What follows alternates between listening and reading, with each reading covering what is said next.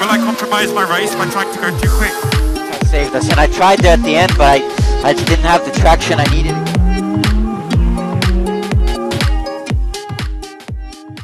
Bienvenidos fanáticos y fanáticas del automovilismo a un nuevo capítulo de este podcast.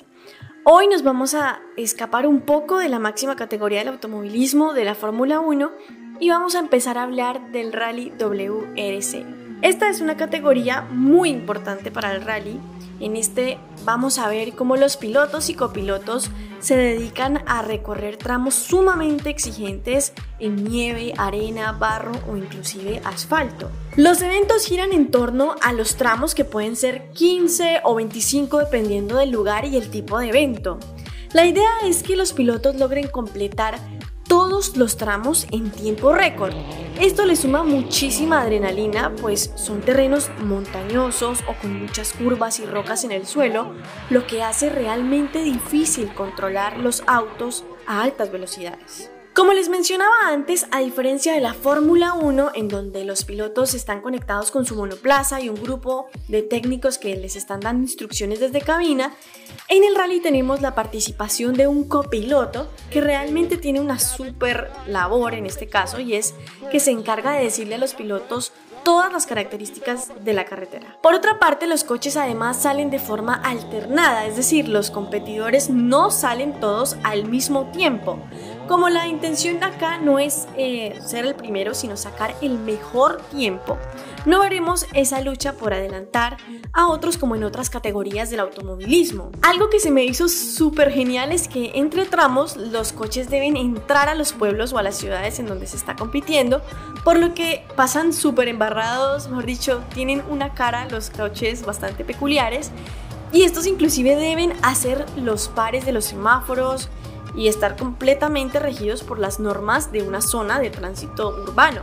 El equipo que consiga hacer todos los tramos del evento con el mejor tiempo se convierte en el ganador. Como todas las categorías de deportes, estos manejan un sistema de puntos este sigue el parámetro de la FIA, en donde el primer lugar se gana 25 puntos y el décimo lugar, que es el último, solo se gana un punto. En un evento de rally no solo compiten categorías como la WRC, World Rally Championship, como conocemos algunos, sino también compiten categorías como la WRC2, la WRC3 y el Junior WRC. Tenemos que partir que la WRC es la máxima categoría del rally. Si hablamos de su preparación, los pilotos deben iniciar desde el martes y miércoles una especie como de carrera en donde los pilotos y copilotos visitan los tramos en vehículos particulares para observar las características del terreno, inclusive eh, pues analizar si hay relieves y demás factores que son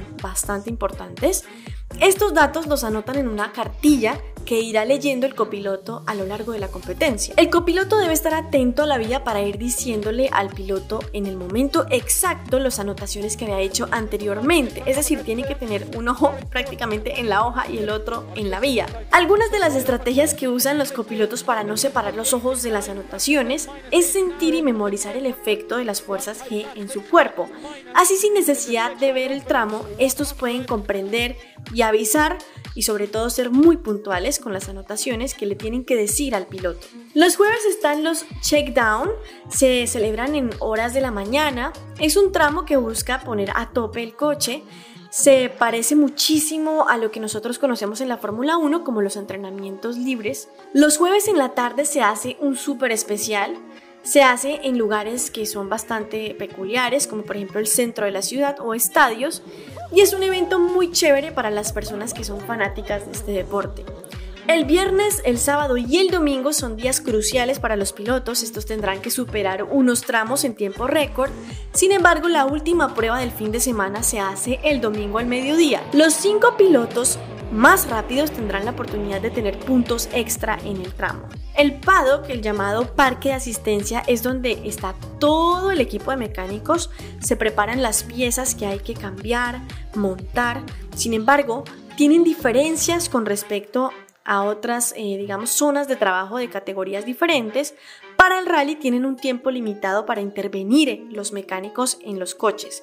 Cada día pueden hacerlo durante tres secciones una de 15 minutos, otra de 40 minutos y otra de 45 minutos. Si se pasan de este tiempo van a recibir penalidades, eh, valga la redundancia, con el tiempo que hagan en carrera. Por lo que estos deben correr, estar muy atentos para que todo salga a la perfección en ese poco tiempo. Juega un papel muy importante la coordinación, el trabajo en equipo y obviamente la práctica. La conducción en los rallies es bastante demandante y la idea es que en las curvas estos derrapen. Hay que tener en cuenta que estas curvas eh, muy cerradas, en serio, por lo que los pilotos deben ser muy precisos para así lograr quedar mirando hacia el lado correcto. Los pilotos deben estar muy atentos pues tienen que improvisar durante el tramo en algunas ocasiones sus técnicas de manejo. Esto le abre la posibilidad a que existan accidentes que son realmente delicados en esta categoría, no solamente porque van a altas velocidades, sino porque hay barrancos, hay gente, y eh, digamos que los protocolos de seguridad que manejan no son iguales a los que podemos ver en la Fórmula 1, cómo se construye su monoplaza, sino también eh, cómo, digamos, se preparan los circuitos. En este caso no se cuenta con eso y por eso es muy peligroso tener accidentes en esta categoría. Ahora una pregunta que yo creo que todos nos hacemos y es, bueno, ¿dónde se hace el público? La FIA selecciona zonas seguras en donde las personas pueden ver el paso de los pilotos y la verdad es que es muy genial porque los ven pasar muy cerquita. Pero lo más increíble es que el acceso a este evento es gratuito, o sea que si tú tienes la posibilidad de ir a alguno de estos no lo dudes, no tienes excusa, debes ir. Los motores que usan en esta categoría son de 1,6 litros turbo y cuentan con un sistema para eliminar el turbo lag. Estos además eh, no son híbridos, a diferencia digamos de la Fórmula 1, pero esto va a cambiar para la temporada 2022 que ya van a empezar a implementar sus coches híbridos. Eh, bueno, tienen una potencia de 380 caballos o de 280 kilovatios. Cuentan con tracción en las cuatro ruedas ya que pues deben salir de zonas en donde el suelo no es muy regular. Su caja de cambios es secuencial de 6 velocidades y cuentan con dirección asistida.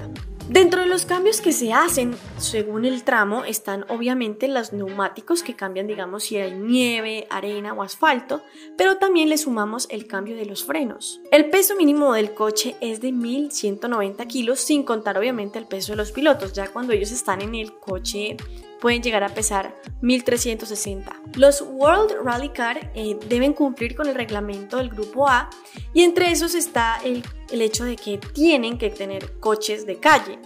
¿A qué me refiero? Pues que vamos a ver, por ejemplo, participaciones de Toyotas Yaris e inclusive de Ford Fiestas, pero no son exactamente iguales a los que usamos normalmente. Estos están equipados con una jaula antihuelco, eh, por lo que no tienen, digamos que todos los puestos, ahora solamente va a haber dos, el del copiloto y el del piloto. Los frenos, la suspensión son diferentes y podríamos decir que realmente lo único que usan del coche de calle es como su carcasa. Como siempre es un placer compartir con ustedes de esta gran pasión por los deportes a motor. Nos vemos en un próximo episodio.